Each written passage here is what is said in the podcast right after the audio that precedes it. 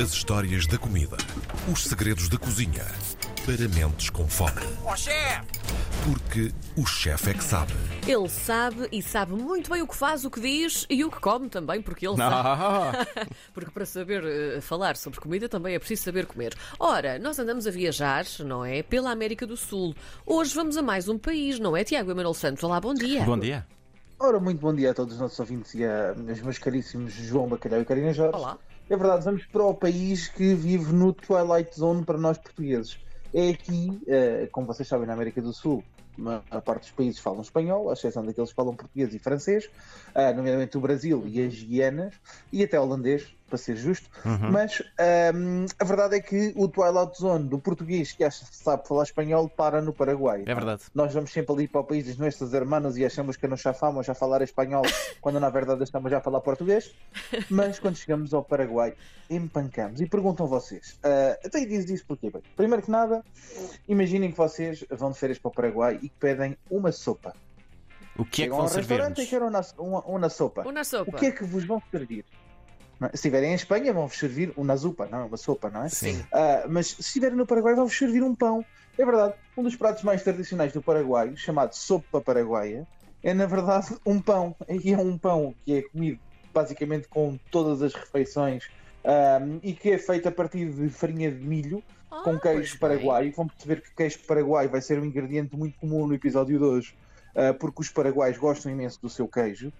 Muitas quantidades de cebola fresca, uma quantidade bastante generosa de cebola fresca laminada, que depois é refogada ou não, pode ser crua em tocinho e banha de porco, mas regra geral até utilizada crua, e que depois os ovos são batidos generosamente, juntamos a farinha de milho moída, fresca, ide- idealmente, leite e colher de sal, deixando descansar. Depois juntamos a cebola, do refogado, do queijo paraguai, tudo o que nós quisermos lá para dentro, um bocadinho ah, na, na- na perspectiva de quase como uma focaccia de milho, não é? No fundo, e depois vai assar num forno tradicional chamado tatacua por 40 minutos.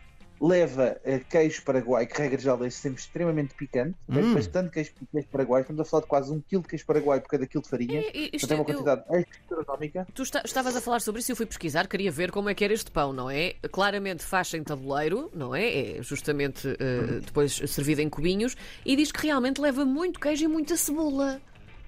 É, tem que levar bastante queijo e bastante cebola, seja ela crua ou refogada. Se for refogada, a regra tem que ser em banha de porco, porque se não for em banha de porco, perde aquela característica saudável que a gente gosta, né? daquela gordurinha bem golo- golosa Mas e que quando faz os falas de um dedinhos ficarem de todos a pingar. Desculpa interromper-te, mas quando falas de um quilo de queijo... Para um quilo de farinha, sim. Meu Deus.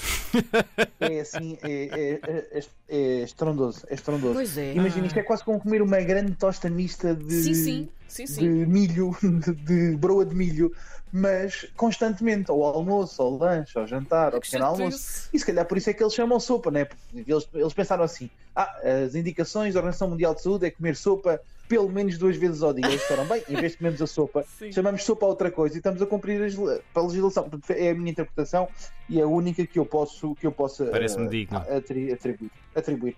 Ah, mas não é só disto, mas vocês tenham calma, porque os homens adoram no Paraguai a seu bem queijinho. Aliás, eu dizia ao João em off, partilhar com os nossos ouvintes, que se calhar este é o único país que dá nome a uma fruta em Portugal que nós nem da fruta vamos falar, porque não é assim tão tradicional comer a fruta, que é o tal peso do Paraguai, não é? Ah, mas, mas, não, mas queijo do Paraguai, sim. Ora bem, não satisfeitos, não é? Tiveram um pequeno almoço com uma sopa, uma sopinha, né? levezinha de Paraguaia, mas ah, acompanham a sopa também com a versão deles ah, das brasileiras das carapiocas ou das nossas omeletes. E como é que se chama esta versão? Chama-se um, um beiju, o nome não é fácil de dizer, M-B-E-J-U, e o mbeju é um prato classiquíssimo, feito nos meses frios e que está assim mais, mais calor. E o que é que é, Karina Jorge? Perguntas tu e muito bem. Pergunto eu e muito É bem. nada mais, nada menos, Karina Jorge, do que queijo paraguaio, Ah. muito queijo paraguaio, ligado apenas com amido de milho, com aquilo que nós conhecemos, não vou dizer a marca, mas temos uma marca em Portugal bastante conhecida, e portanto junta-se esse amido de milho ao queijo paraguaio, o queijo paraguaio ele tem uma textura assim esfarelada, Uhum. um, e depois esse queijo, como tem o amido, vai ficar crocante. Ele é cozinhado só numa frigideira com um pouco de banha de porco até ficar completamente estaladiço. Hum. Uh, e portanto, estamos a falar de queijo. Imaginem aquele queijinho derretido que fica na tostadeira quando vocês estão a fazer a tosta. Sim, sim, Imaginem sim, sim, sim. comerem só isso uh, como um acompanhamento de uma refeição. Portanto, está lá o gosto por queijo. Não é? O picante, acompanhamento com é a refeição inteira. Eu por mim comia só isto. É verdade, às vezes nós ficamos com essa ideia e o Mbeju é um bom exemplo. Mas não é só isso, os, os paraguaios têm uma, uma gastronomia bastante diversificada. Tem um outro prato que eu gosto imenso, aí sim, ah, um prato também variante da sopa paraguaia, que nada tem a ver com a sopa, com a sopa paraguaia, que são as chipas. Aliás, o João, se calhar, nas viagens dele provou chipas na América do Sul, são relativamente comuns, mas bastante, bastante comuns ou bastante tradicionais no Paraguai. Temos duas variações que eu gosto imenso: a chipa guazu. A chipa guazu é uma variação da sopa paraguaia e são quase os mesmos ingredientes, mas aquilo que se faz na verdade é bater clara- as claras em castelo dos ovos e depois fica uma espécie de soufflé paraguaio, não é? No Hum. fundo é basicamente isso, em que ele fica bastante, leva também mais uma vez bastante queijo paraguaio esfarelado, cebolinha fresca, orégãos frescos, e ele fica bastante mais fofo e fica quase como um soufflé. Portanto, em vez de ficar mais denso Uhum. como o pão paraguai, fica uma coisa de se comer à colher, mas fica mesmo delicioso. Depois temos a chipa paraguaia, que eu acho, uma- uma- acho delicioso e que se encontra um bocadinho por todo o lado. É quase como os nossos S de azeitão ou os nossos S Sim, sim. que nós vemos em todas as bombas de gasolina e que está à venda em todo o lado. As chipas paraguaias são um biscoito com o formato de um bagel que são comidas eh, por toda a população e que são vendidas porque duram muito nas viagens, são biscoitos secos e que aguentam imenso, mas não se enganem, porque apesar de serem biscoitos secos, também podem levar, adivinhem qual é o ingrediente? Queijo. Queijo paraguai. Queijo paraguai. Aquela gente Levam viva queijo queijo, não é? Gosto tanto Aquela deles. gente viva queijo. João, Aquela vamos viver para o. Paraguai. Vamos a isso. Para onde? Paraguai. Ah, Paraguai, Paraguai. Depois temos ainda o pas- o pastel mandiô. O pastel mandiô é uma versão de uma das empanadas tradicionais da América, da América do Sul, mas que a diferença é que a massa é feita com mandioca fresca moída, ah, ou raiz de mandioca, que depois é recheada com carne moída. É muito, muito, muito delicada, a massa é muito suave. É servido de inverno, porque geralmente é bastante picante. E no seu interior, o recheio varia muitas vezes, mas tem um ingrediente geralmente comum que é. queijo. Queijo. Não, por acaso é cebola, Ah, mas ah, tu por- agora- fizeste propósito, malandro. em algumas variações levar também queijo paraguai. Ah. Está bem? Portanto, mas é também uma empada espetacular.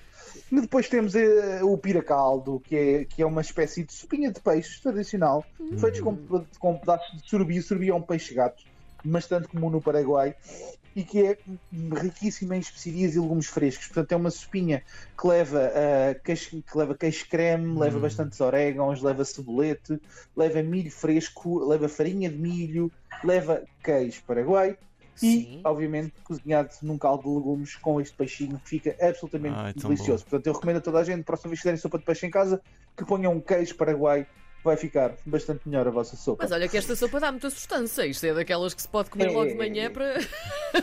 para Sim. É sopa, lá está. É? Lá Essa está. observação é muito acutilante, porque de facto no Paraguai a maior parte da população ainda vive num regime eh, bastante agrícola Sim, sim. e com muitos trabalhos manuais e portanto todas as refeições são todas elas muito ricas em hidratos de carbono e laticínios e daí também a presença do queijo Uhum. paraguai porque tendo em conta a pobreza da população e aquilo que é a falta de alguns recursos alimentares Uhum. houve sempre a necessidade da Sim. introdução de um ingrediente que estava sempre presente, que era o queijo neste caso, lhe dá alguma complexidade. Ora, se não vejam, por exemplo, as nossas bori bori, que são as bolinhas de farinha de milho, que são feitas só com farinha de milho e queijo paraguai. E depois estas bolinhas que ficam tipo almôndegas, são cozinhadas em caldo de legumes. ah, e podes até adicionar às vezes um caldo de galinha, um caldo de ensopado de outro animal, Ai, sim, sim. mas ah, sempre comidos como se fosse uma sopa de almôndegas cozidas num caldo que tem que ter ah, legumes, tomate e depois pode ter a variação com carnes ou não. Mas mais uma vez, reparem que aquilo que se come são as bolinhas da farinha com o queijo paraguai. Depois temos o Puquero Louco, já, já falámos aqui do Puquero Louco ah, na Argentina também, que é bastante comum, que é a versão da cozida à portuguesa portuguesa que nós conhecemos, que existe por todo o mundo, com a única variação que também há na América do, do Sul, que é a a utilização do tomate, mas em tudo o resto é uma carne de porco, ah, um cozido de carne de porco à portuguesa, portanto sem grande diferença. Temos o cura inscrito, um dos meus pratos preferidos. Pá, eu adoro, adoro, adoro, adoro, adoro este prato. O cura inscrito é carne de porco que é desfiada e refogada, ok? Portanto, ela é cozida, desfiada e refogada, e que depois de estar refogada, imaginem só, pega-se em coratos de porco, aqueles que nós comemos aqui nas feiras tradicionais portuguesas, Sim. ver? Sim, sim, sim. tenrinhos, e depois a carne é enrolada nesse corato, como se fosse uma torta, uma torta, uma torta de porco.